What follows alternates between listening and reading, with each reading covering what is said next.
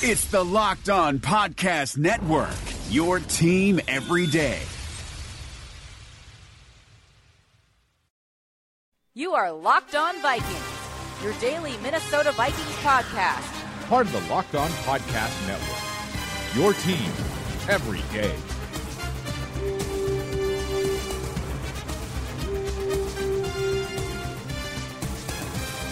It's another week of Locked On Vikings on the Locked On Podcast Network. We've got NFL divisional round playoffs to discuss. Yours truly and Sage Rosenfels on Twitter at Sage Rosenfels18, talking NFL and eventually continuing our Minnesota Vikings player evaluations. Today we have Charles Johnson and Brian Robison. But where do we begin with the NFL playoffs, Sage? A Sunday for the ages with Dallas, Green Bay, and Pittsburgh, Kansas City coming down to the wire. Two games that really made up for six whitewashes uh, in the first six playoff games. Yesterday was magnificent.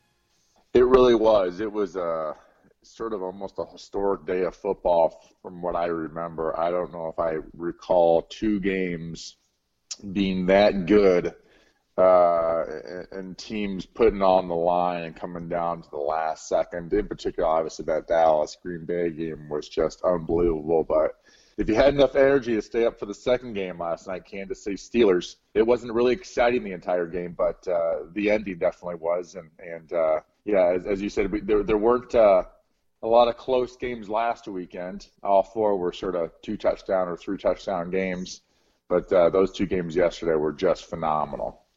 Let's start with Green Bay Dallas 34 31. Green Bay moves on and avoids what would have been another excruciating playoff defeat. Green Bay loses a 21 3 lead in that game. Dallas ties it late. You feel like they have all the momentum. Then you've got the final three minutes with the quarterbacks moving the football, the kickers nailing insanely long, pressure packed kicks.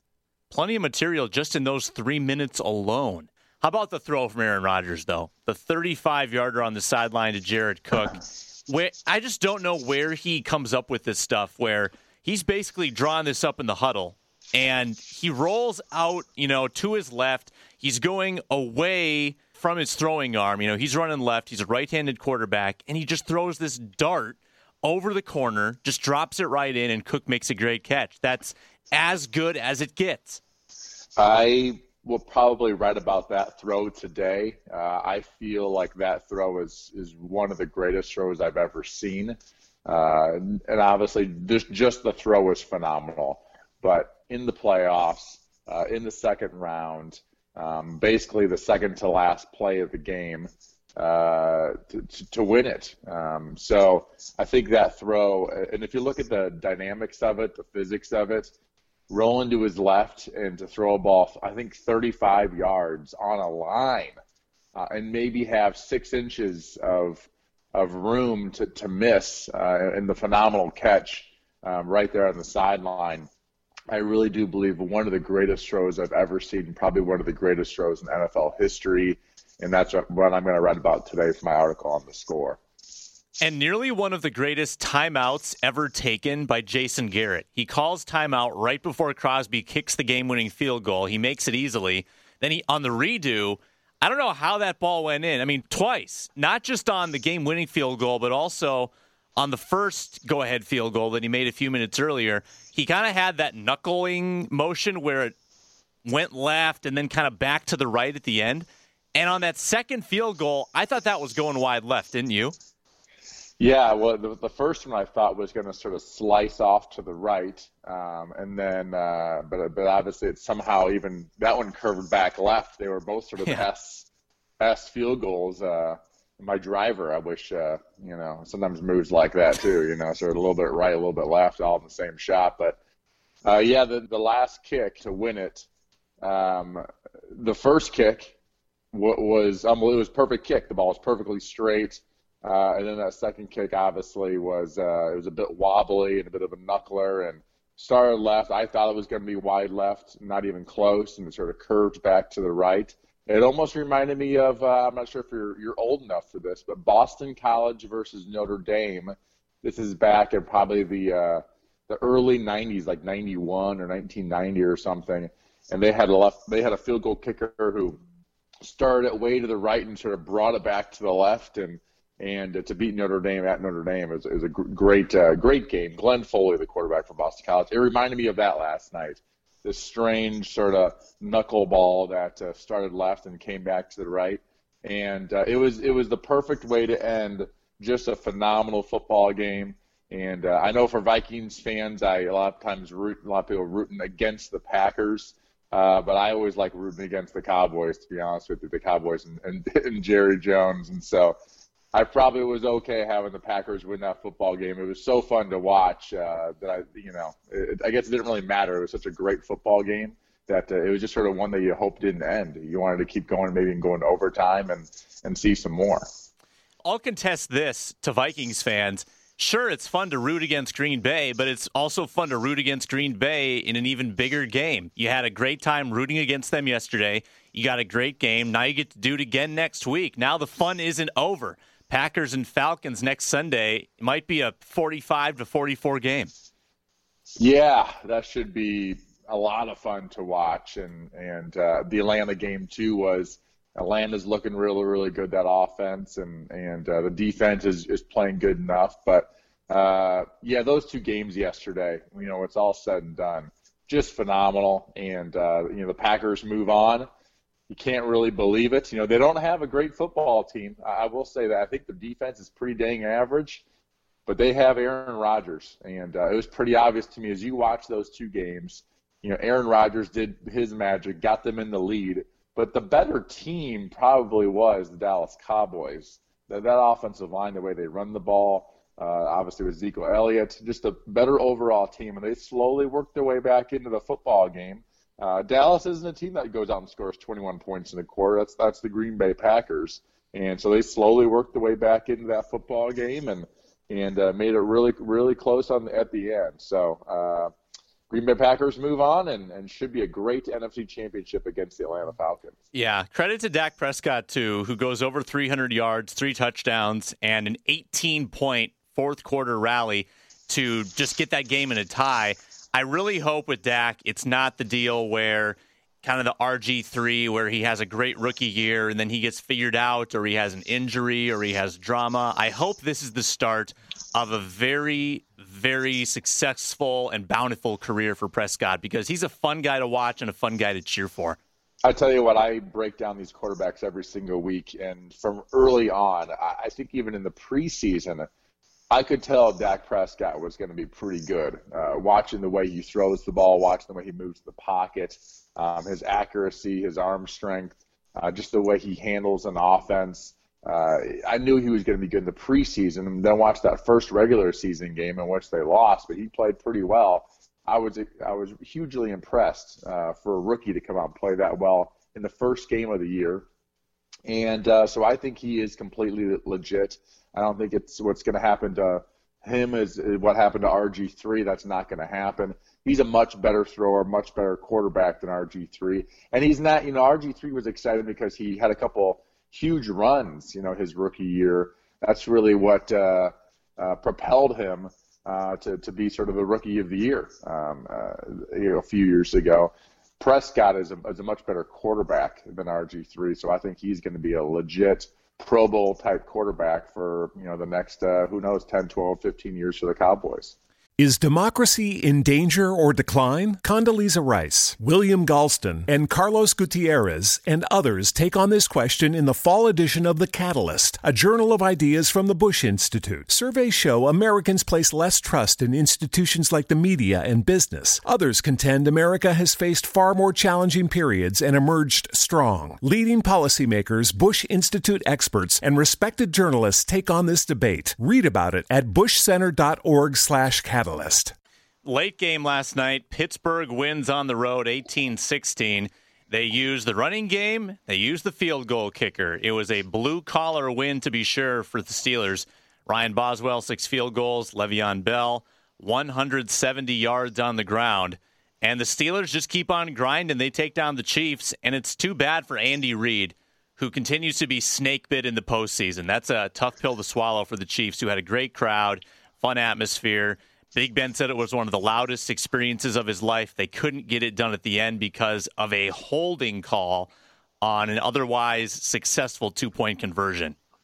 Well, there's a couple things in this game that are just phenomenal. One, uh, we talked about last week, and I wrote about last week about you know quarterbacks playing in the slop, and there was no more uh, just describing of a game other than slop, which was yesterday's game. I mean, it was nasty. It was you know I live in Omaha, only a couple hours north of Kansas City. We've got ice everywhere today. It's raining. It's freezing. It's just nasty. And Big Ben again played pretty dang good in that football game, consistently moving the ball down the field, not scoring touchdowns and kicking field goals, but consistently making plays and, and hitting wide receivers in those sloppy conditions. And and then on the other side, you know, Alex Smith, who gets a, a everyone gives him a hard time for being this game manager. But I tell you what, he managed the heck out of that game all the way to the end, where in, in essence he really did tie the football game. He did everything that he had to do to get his team, you know, in the playoffs and to advance in the playoffs. And there's an art to playing the position. It's not just how strong an arm do you have, how fast do you have, are you, how accurate are you there is this thing called managing the football game, and he knew how to stay close in that football game and and made the play at the end. You know, made uh, uh, the the two point conversion. There was just a holding penalty on the left tackle, which was sort of a you know 50-50 holding penalty to be honest with you. And and in those conditions in the in the mud and James Harrison going down like that, I don't know if I make that call. You know, it's sort of like at the end of an NBA game, it has to be an obviously, you know, very obvious bad penalty for me to call it uh, when there's, you know, uh, the, the, play of the game. And uh, obviously, they didn't get, they did not get it on the, uh, you know, the second chance when they were backed up, uh, back at the 12-yard line. But uh, Alex Smith played great in that game. And I think another thing I'd like to talk about is the unsportsmanlike conduct on the helmet to helmet hit. I mean, that's safety mm-hmm. for the Pittsburgh Steelers in a bang bang play. And it looked ugly. You know, he hit a defenseless player basically in the head. But what are you going to do? I mean, what, what a tough spot to be in as a safety is the whole season is on the line and there's a ball that's up and you're going to go attack the ball and and the receiver and you're all just laying out at the same time and you don't have it's such a quick thing that all happens at the same time that it's hard not to uh, you know sometimes go helmet to helmet and shoulder to helmet and you know all those types of things there's such a small little target you know for that safety to hit and uh, he actually came back at the end and and made the play uh, uh to stop the two point conversion so I thought that was really fascinating at the end of that football game just the, the conversation about helmet to helmet hits uh, and just the, the, split second time these guys have to react. And uh, and sometimes they, they, they, they screw up and they make mistakes and, and they go helmet to helmet, and that's what happened in that football game. Yeah, you use the right word, react, because I think football players, and I haven't played in the NFL, but it seems like a reactionary game to me. You're taught to react more so than think. You don't really have time to think. So when guys aren't able to pull up and make contact with the shoulder versus the head. There's two moving parts here. There's a receiver who may or may not be ducking. There's a, this D back who's just trying to make the tackle and make a play and and lay the hit. And you don't always have time to think about that in the process. I don't think there's a lot of malicious intent in most of the helmet to helmet hits in the NFL. I think it's just the course of the game. Well, and you could see in that game, I, I feel like I don't know the player's name. I said number 28 for the Steelers. He came over after that play and was talking to Mike Tomlin, and you could see Mike Tomlin on the sideline saying, you know, next play, there's nothing you can do about it. Don't worry about next play. I mean, what are you going to do as a player? You know, this is all the all the cards are on the table. It's for all the marbles in a sense for your entire team. It is a bang bang play you know, uh, right there at the end of a football game, and you're gonna you're you're gonna uh, lay it on the line. You're not gonna hold up. I mean, you, you sort of you can't. There's just that's when there's just no way that player safety comes first at the end of, of a playoff football game. It just doesn't. If you're coming over the middle and I can hit you as hard as I can to dislodge the football, you know, from you so you don't catch it, so we can win the football game in advance, that's what's going to happen and uh, I'm sure he'll get a big fine. but I really didn't see anything else that uh, said number 28, whatever his name is, uh, what what he could do, uh, you know, on that play. There's nothing else he could could do. Playoff football is rough. It's ugly. You see players go into the locker room all the time. You know, come back out with, with you know whether it's a rib injury. You, you, you see a lot of guys getting shots. I, I sort of call them body bag games. These playoff games are body bag games, and everyone's laying it on the line. And sure enough, he, you know, those players laid it on the line yesterday, and there was a nasty hit. But I'm not sure if the the safety could have done anything about it. Yeah, it's football at its most intense, that's for sure. It's Locked On Vikings, Locked On Podcast Network. Couple quick thoughts on the Saturday games, neither of which were very competitive. From Seattle, Atlanta, I'd say Atlanta for real. Seattle's defense maybe becoming a little less formidable. There were guys in that secondary they were mentioning that I didn't even know. The Legion of Boom, especially without Earl Thomas, is not nearly as fearsome as it once was. Well, the Legion of Boom is much better when they're playing from, you know, when they're playing with the lead and teams have to pass and, and you know, they play a, they're, they're, they're really more of a zone type team.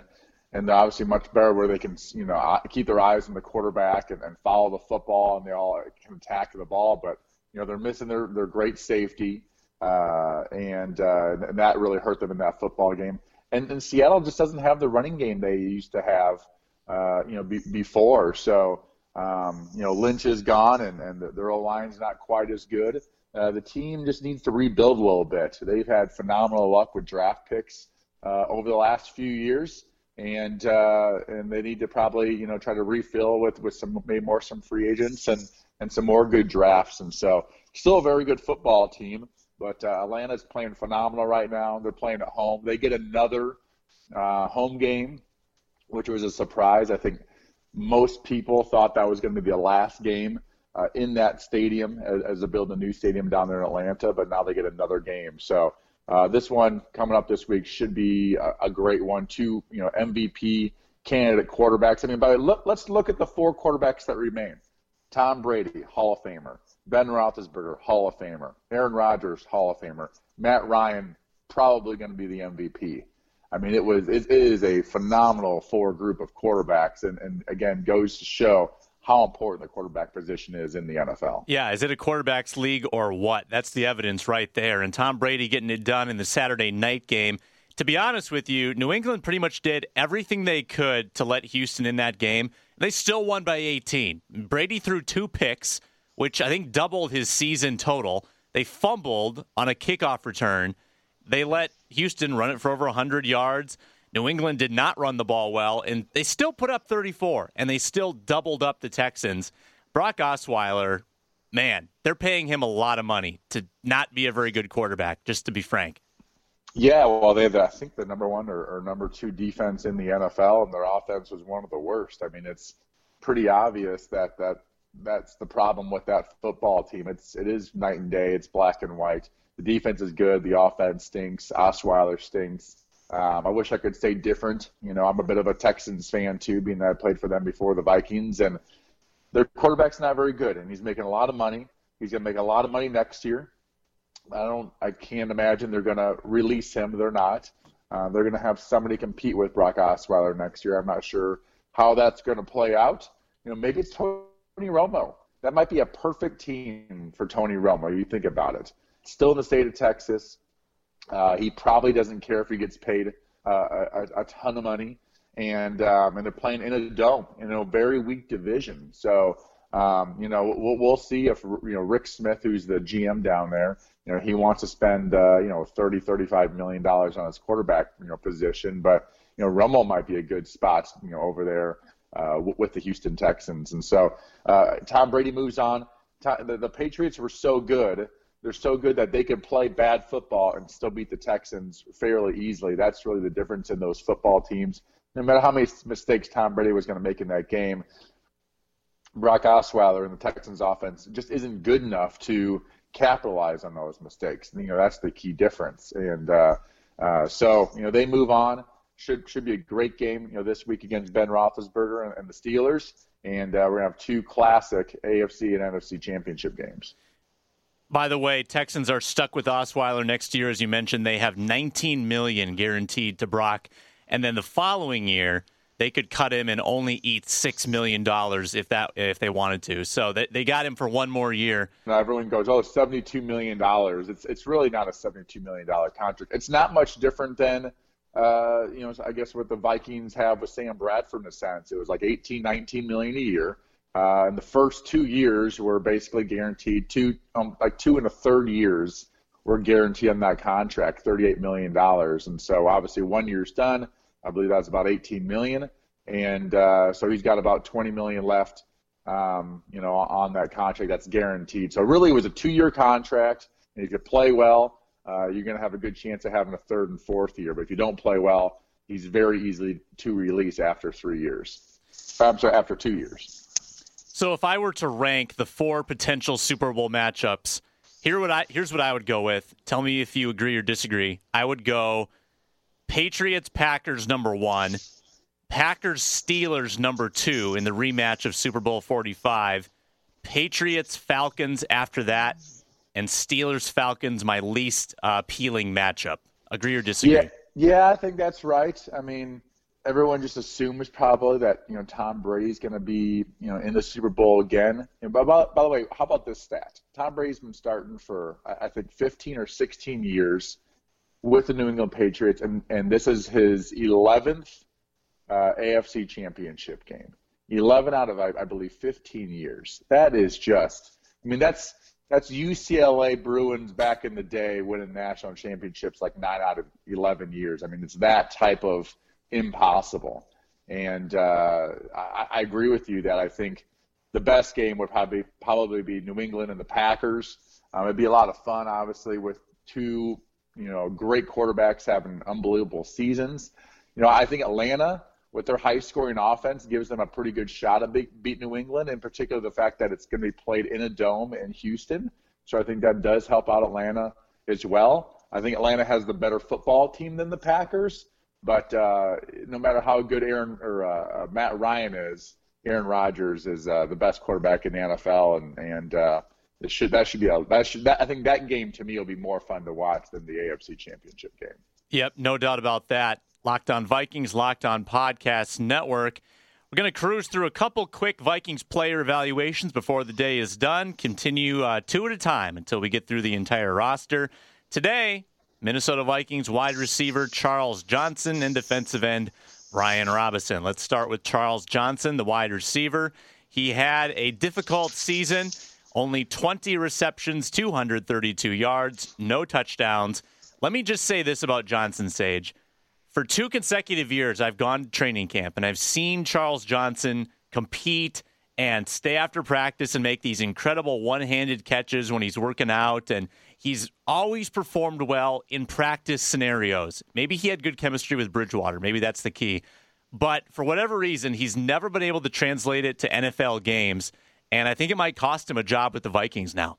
Well, I, I was thinking, you know, as we go through these evaluations all off season, uh, I'm going to compare a lot of these players to the players that are playing in these championship games. You know, the players that are playing in these playoff games. And the one of the big issues that the Vikings have is their inability to make big plays at the wide receiver position, whether it's deep down the field on go routes and post routes, or it's taking something short from underneath and making something happen with it. And you, know, you watch that Chiefs game yesterday with Antonio Brown and Tyreek Hill, and you, know, you got these players that are playmakers. And the Vikings really don't have that right now. They don't have guys who can take a, a quick slant or a, seven yard route uh, like a Tyreek Hill and make it into something you know much more explosive. Uh, but if you're not going to be that type of player, you have to be the guy on the outside like a Julio Jones who's going deep down the field, winning the one-on-one matchups, winning the one-on-one routes. Uh, when teams try to stop the run, stack the box, uh, they can throw it up to you, and you're going to win.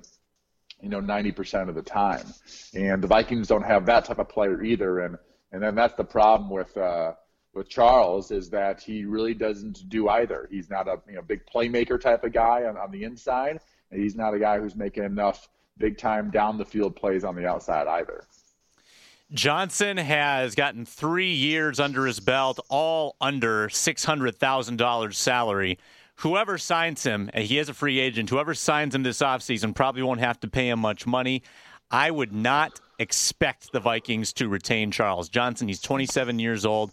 Probably will land with somebody for sure, but he has not impressed in his last two years in Minnesota. On the other side, Brian Robison, his 11th year with the Minnesota Vikings. Get this, he's played 15 or 16 games in every single season you've used the cliche your best ability is your availability and Robison has been available for this long and i think he had one of his best years and he even said so he thinks he had one of his best years in 2016 seven and a half sacks made 18 tackles three forced fumbles one pass defense played in all 16 games he was great. You know, they cut back on his snaps a little bit. Danielle Hunter getting some more time, and it seemed to keep Robison fresh, and he was healthy and effective. Yeah, he had an excellent year, and, and he's going to be here next year. Absolutely, I can't imagine any you know possibility of him not being on the football team. Uh, a man of consistency, and uh, it, it, people don't realize when you look at stats of players and the guys that you know are only playing 9 10 11 football games you know that means that five six seven games they're not playing which means a backup is playing maybe it's an undrafted free agent uh, and it's so important for your best players, for the leaders of your football team, to play in you know almost every football game.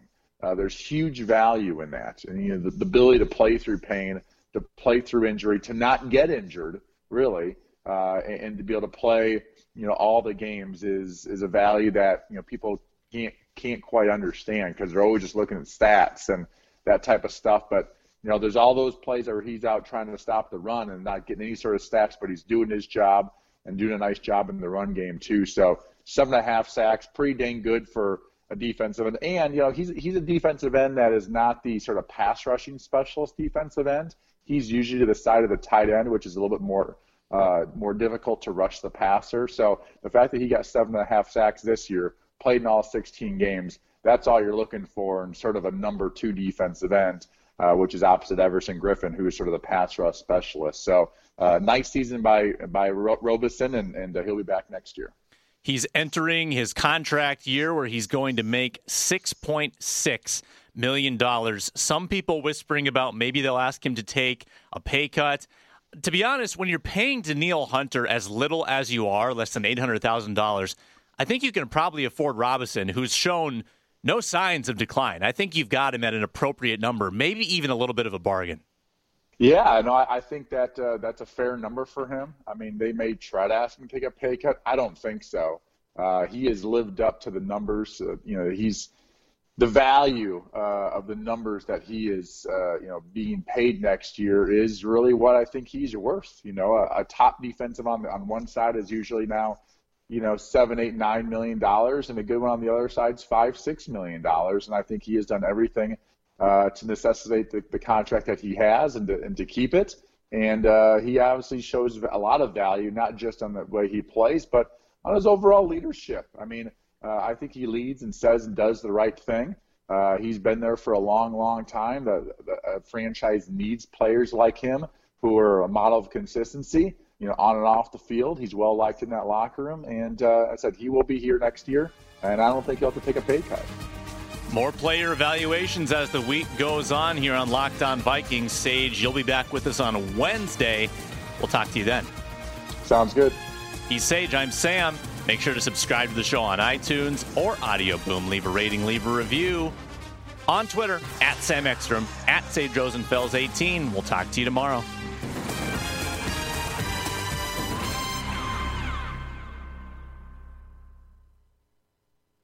Is democracy in danger or decline? Condoleezza Rice, William Galston, and Carlos Gutierrez and others take on this question in the fall edition of The Catalyst, a journal of ideas from the Bush Institute. Surveys show Americans place less trust in institutions like the media and business. Others contend America has faced far more challenging periods and emerged strong. Leading policymakers, Bush Institute experts, and respected journalists take on this debate. Read about it at bushcenter.org/catalyst. Catalyst.